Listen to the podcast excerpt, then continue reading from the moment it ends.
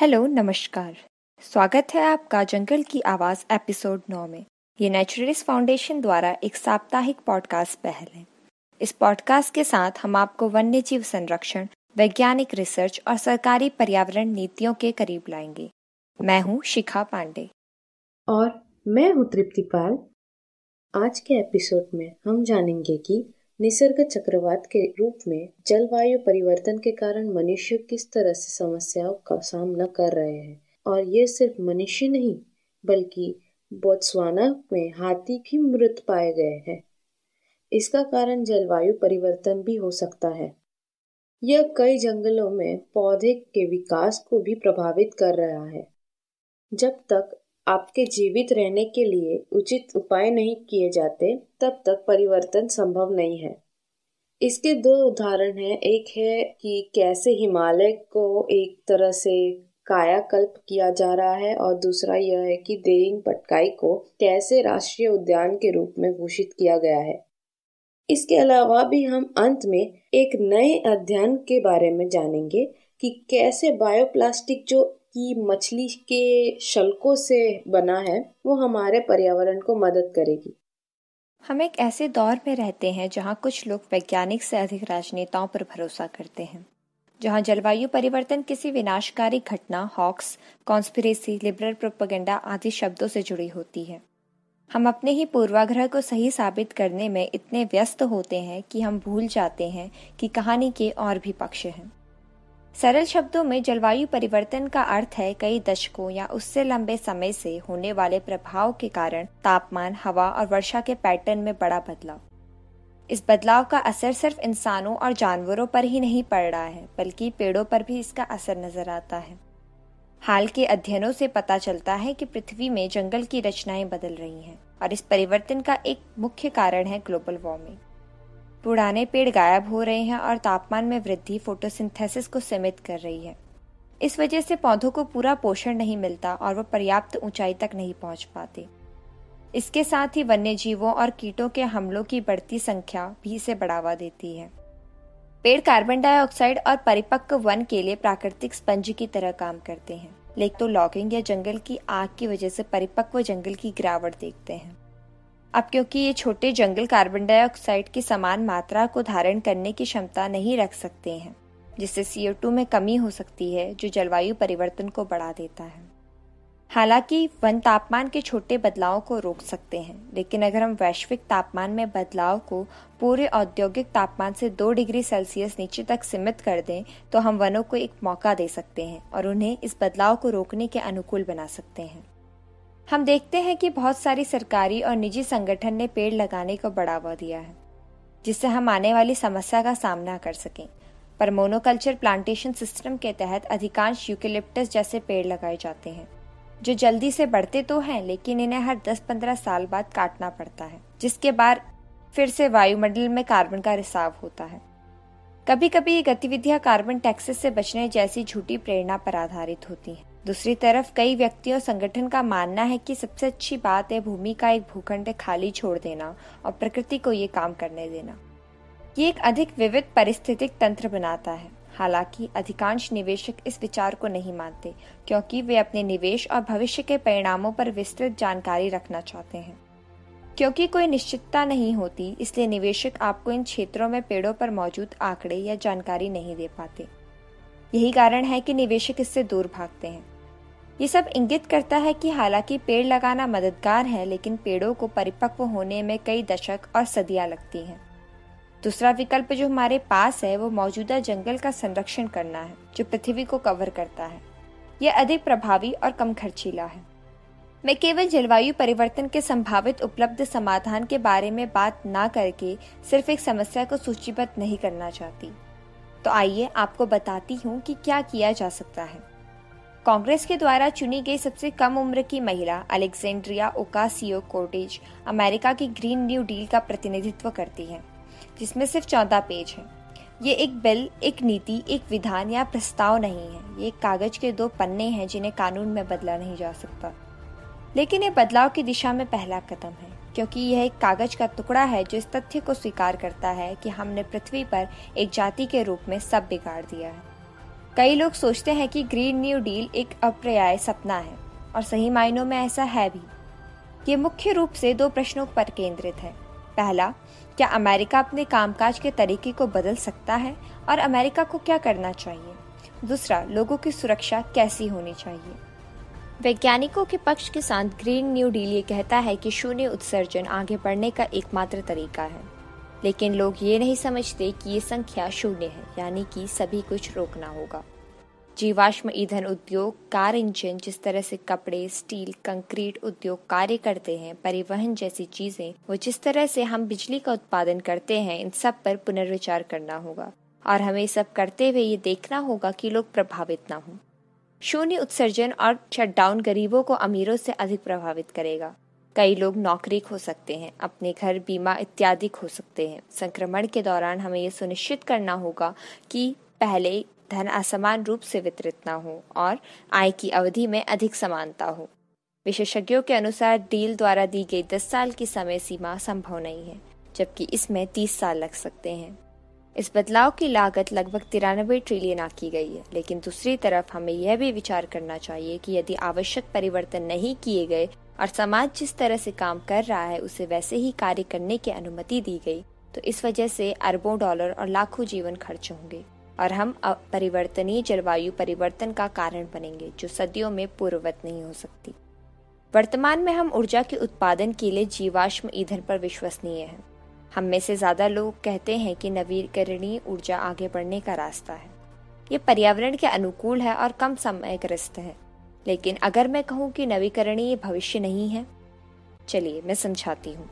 पर्याप्त बिजली उत्पन्न करने के लिए सौर पैनलों या पवन चक्कियों के लिए वन्य जीवों के एक बड़े क्षेत्र को काटना होगा। ऊर्जा का प्रभाव अप्रत्याशित है तो मूल रूप से तकनीकी प्रगति की कोई भी मात्रा न तो सूर्य को अधिक नियमित रूप से चमका सकती है और न हवा को अधिक मजबूती से उड़ा सकती है। इसलिए जब ऊर्जा को नवीनीकृत करने की बात आती है तो समस्याएँ पैदा होती हैं। वे तकनीकी नहीं, बल्कि स्वाभाविक हैं।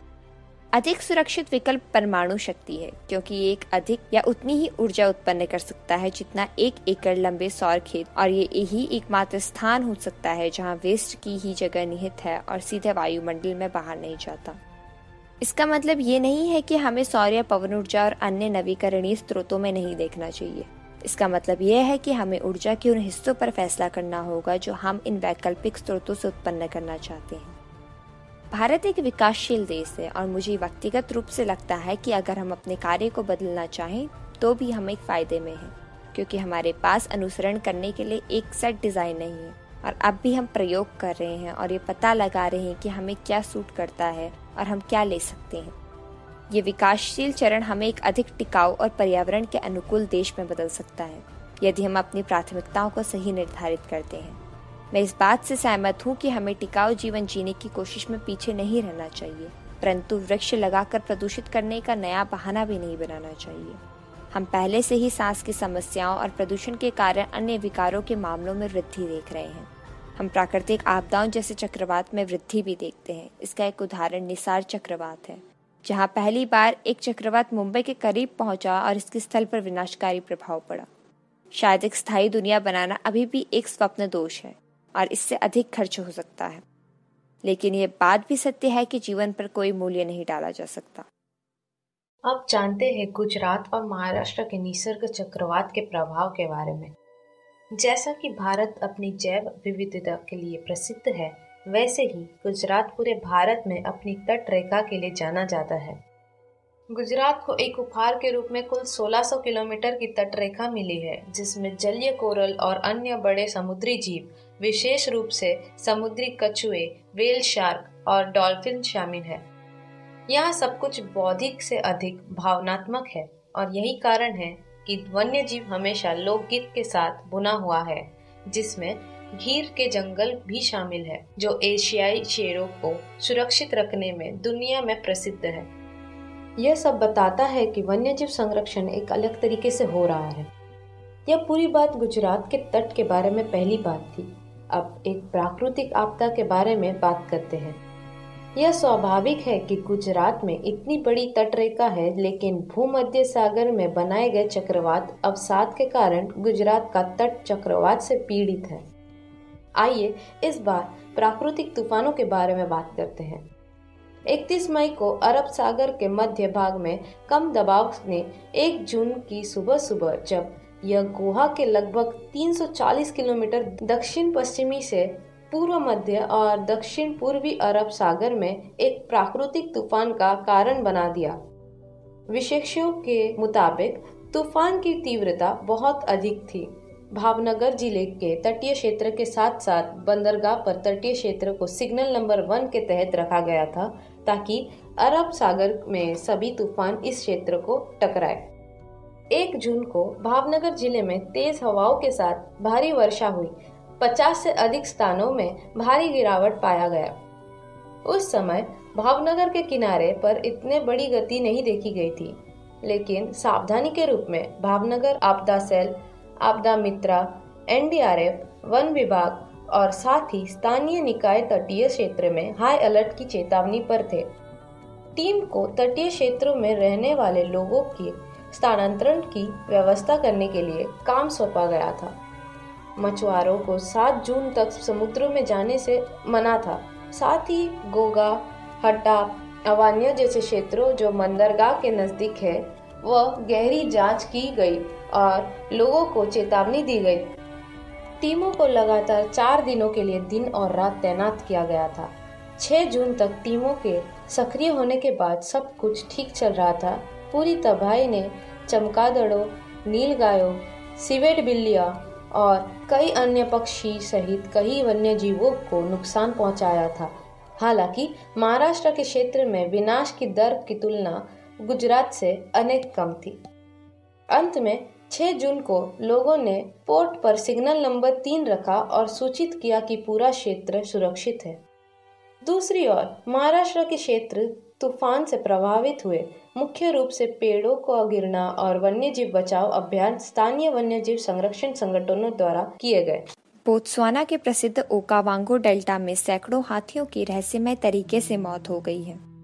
गुरुवार को वन्यजीव विभाग के प्रमुख ने कहा कि हाथियों के दांत क्योंकि बरकरार थे तो अवैध शिकार की गुंजाइश नहीं रखी जा सकती।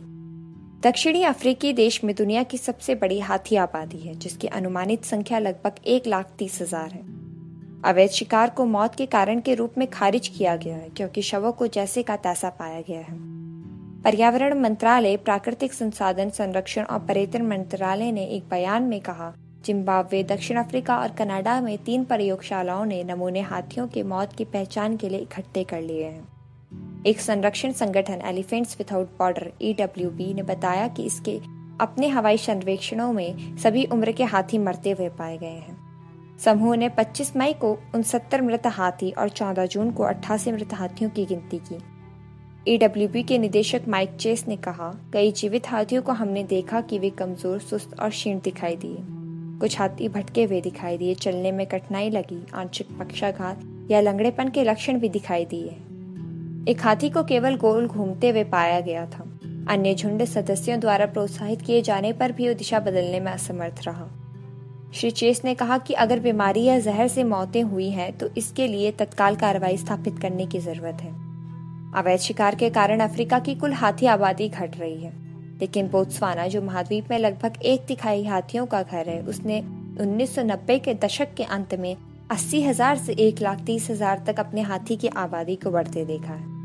कुछ किसानों द्वारा जानवरों को उपद्रव के रूप में देखा जाता है, क्योंकि वे फ़सलों को नष्ट कर सकते हैं। तो कुछ लोग कहते हैं कि उन्होंने हाथियों को मार दिया, और कुछ कह रहे हैं कि जानवरों की बीमारी के कारण है।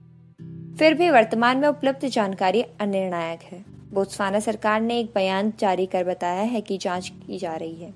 और प्रयोगशालाओं की पहचान मृत हाथियों के शव के लिए नमूनों को संशोधित करने के लिए की गई है। आगे के अटकलों से बचने और अपने अंतिम शेष गण में अधिक हाथियों की मौत को रोकने के लिए महत्वपूर्ण है कि जाँच में तेज़ी लाई जाए और ताकि मौत का कारण निर्धारित किया जा सके और उपयुक्त कार्रवाई की जा सके। अब जानते हैं देहिंग पटकाई को राष्ट्रीय उद्यान के रूप में घोषित किया है। हम में से अधिकांश ने देहिंग पटकाई वन्य जीव अभ्यारण्य के बारे में खबरें सुनी ही होगी, जो अब राष्ट्रीय उद्यान के रूप में अपग्रेड किया जा रहा है।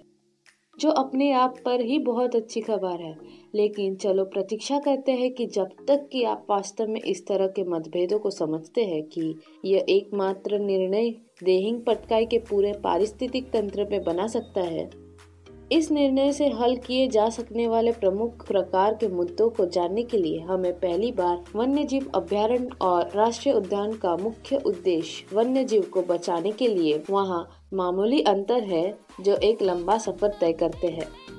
सबसे पहले एक वन्य जीव अभ्यारण्य में विशेष क्षेत्र के केवल वन्य जीवों की रक्षा करना मुख्य लक्ष्य है, जहाँ एक राष्ट्रीय उद्यान न केवल वन्य जीवों की रक्षा करेगा, बल्कि विरासत और स्थलाकृति के साथ नामित क्षेत्र के पूर्ण वनस्पतियाँ और जीवों की रक्षा करेगा। एक वन्य जीव अभ्यारण्य में इलीगल सम्मेलनों के लिए निर्धारित सीमाएँ हो सकती है या नहीं भी हो सकती है, क्योंकि राष्ट्रीय उद्यानों ने सीमाओं को परिभाषित किया है, जिससे उनके अंदर कोई गैर कानूनी गतिविधियाँ संचालित नहीं हो सकती है। अब बात करते हैं अवैध गतिविधियों के बारे में कि किसी भी प्रकार के मानवीय गतिविधियों के जैसे कि कृषि, पशुओं को चराना आदि, ये सब अनुमत किया गया है वन्य जीव अभ्यारण्य और राष्ट्रीय उद्यानों में। लेकिन इन्हें इलीगल माना जाता है जो वनस्पति और जीवों को सुरक्षित रखता है। इसके अलावा राष्ट्रीय उद्यान में सफारी के लिए विशेष परमिट की आवश्यकता होती है। जबकि यह वन्य जीव अभ्यारण्य में जाने के लिए कोई परमिट की आवश्यकता नहीं होती। यह प्रमुख अंतर है जो देहिंग पटकाई के लिए सकारात्मक परिणाम है। यह काफ़ी स्पष्ट है कि आप सभी उत्सुक होंगे कि क्षेत्र के खनन गतिविधियों में कोई बदलाव होगा या नहीं। 2004 में देहिंग पटकाई को एक वन्य जीव अभ्यारण्य घोषित किया गया था, लेकिन इसे उन्नीस में राष्ट्रीय उद्यान घोषित करने का प्रयास किया गया था। राज्य पर्यावरण और वन मंत्री परिमल शुक्ला वैद्य ने कहा कि वे अपग्रेड पर विचार कर रहे हैं। पर तेहिंग पटकाई अब असम की प्रॉपर्टी है तो इसके लिए असम को ही उसकी सुरक्षा करनी होगी। और एक राष्ट्रीय उद्यान के रूप में इसका महत्व बढ़ेगा और नए नियम इस क्षेत्र में बढ़ाए जाएँगे। जबकि देहिंग पटकाई वन्य जीव अभ्यारण्य में ऊपरी देहिंग जयपुर और डिरेक रिज़र्व फॉरेस्ट के कुछ हिस्सों को शामिल किया गया है। यह अभी तक ज्ञात नहीं है कि प्रस्तावित राष्ट्रीय उद्यान में कौन से क्षेत्र शामिल होंगे। अभी हम केवल वर्तमान वन्यजीव अभ्यारण्य को ध्यान में रख रहे हैं।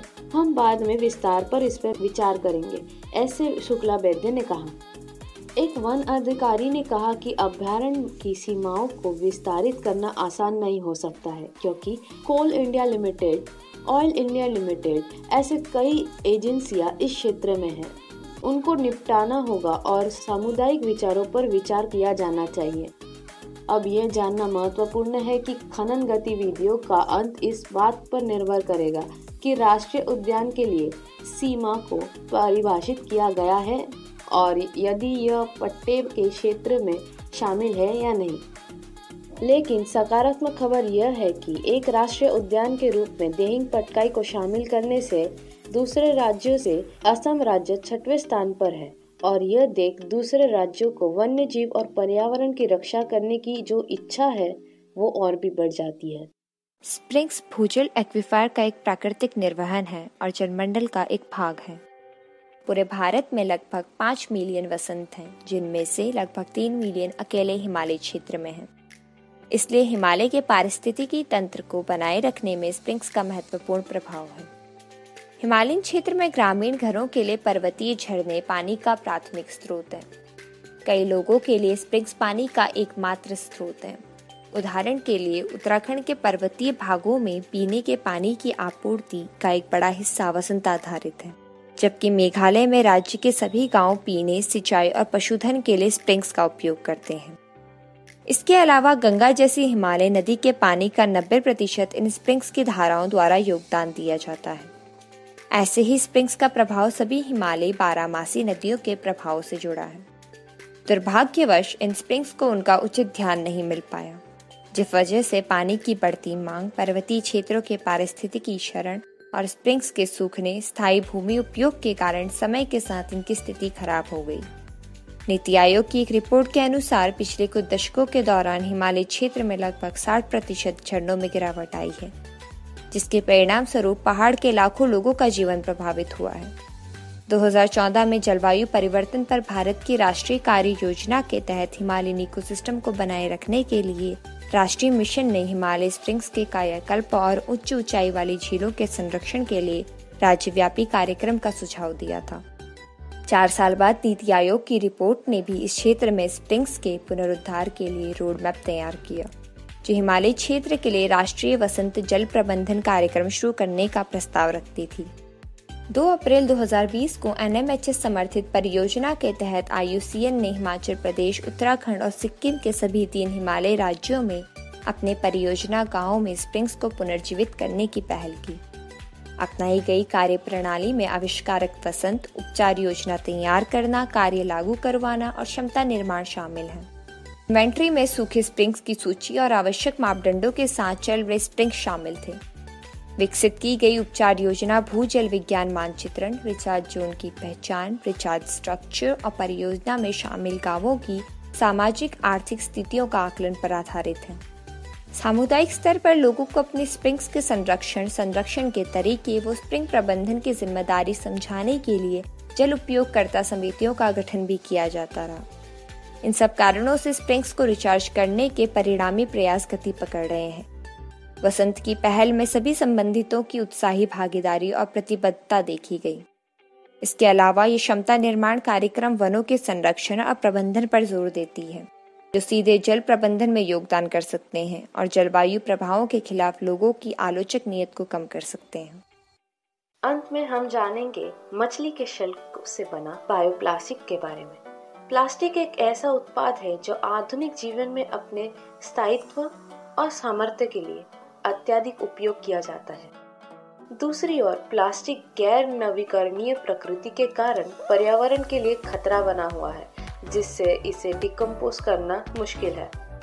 ब्रिटेन के इस छात्र ल्यूसी ह्यूज ने एक बायोप्लास्टिक बनाया है, जो सिंथेटिक प्लास्टिक के विपरीत सिर्फ़ छह हफ्तों में डिकम्पोज हो जाता है, जबकि अन्य प्लास्टिक जो 450 साल लग जाते हैं डिकम्पोज होने में। यह प्लास्टिक मछली के शल्क और काई से बनता है। दरअसल, मछली के शल्क में चिटिन और काइटोसिन होते हैं जो प्लास्टिक बनाने की क्षमता रखते हैं। इस बायोप्लास्टिक को मरीना टैक्स का नाम दिया गया है।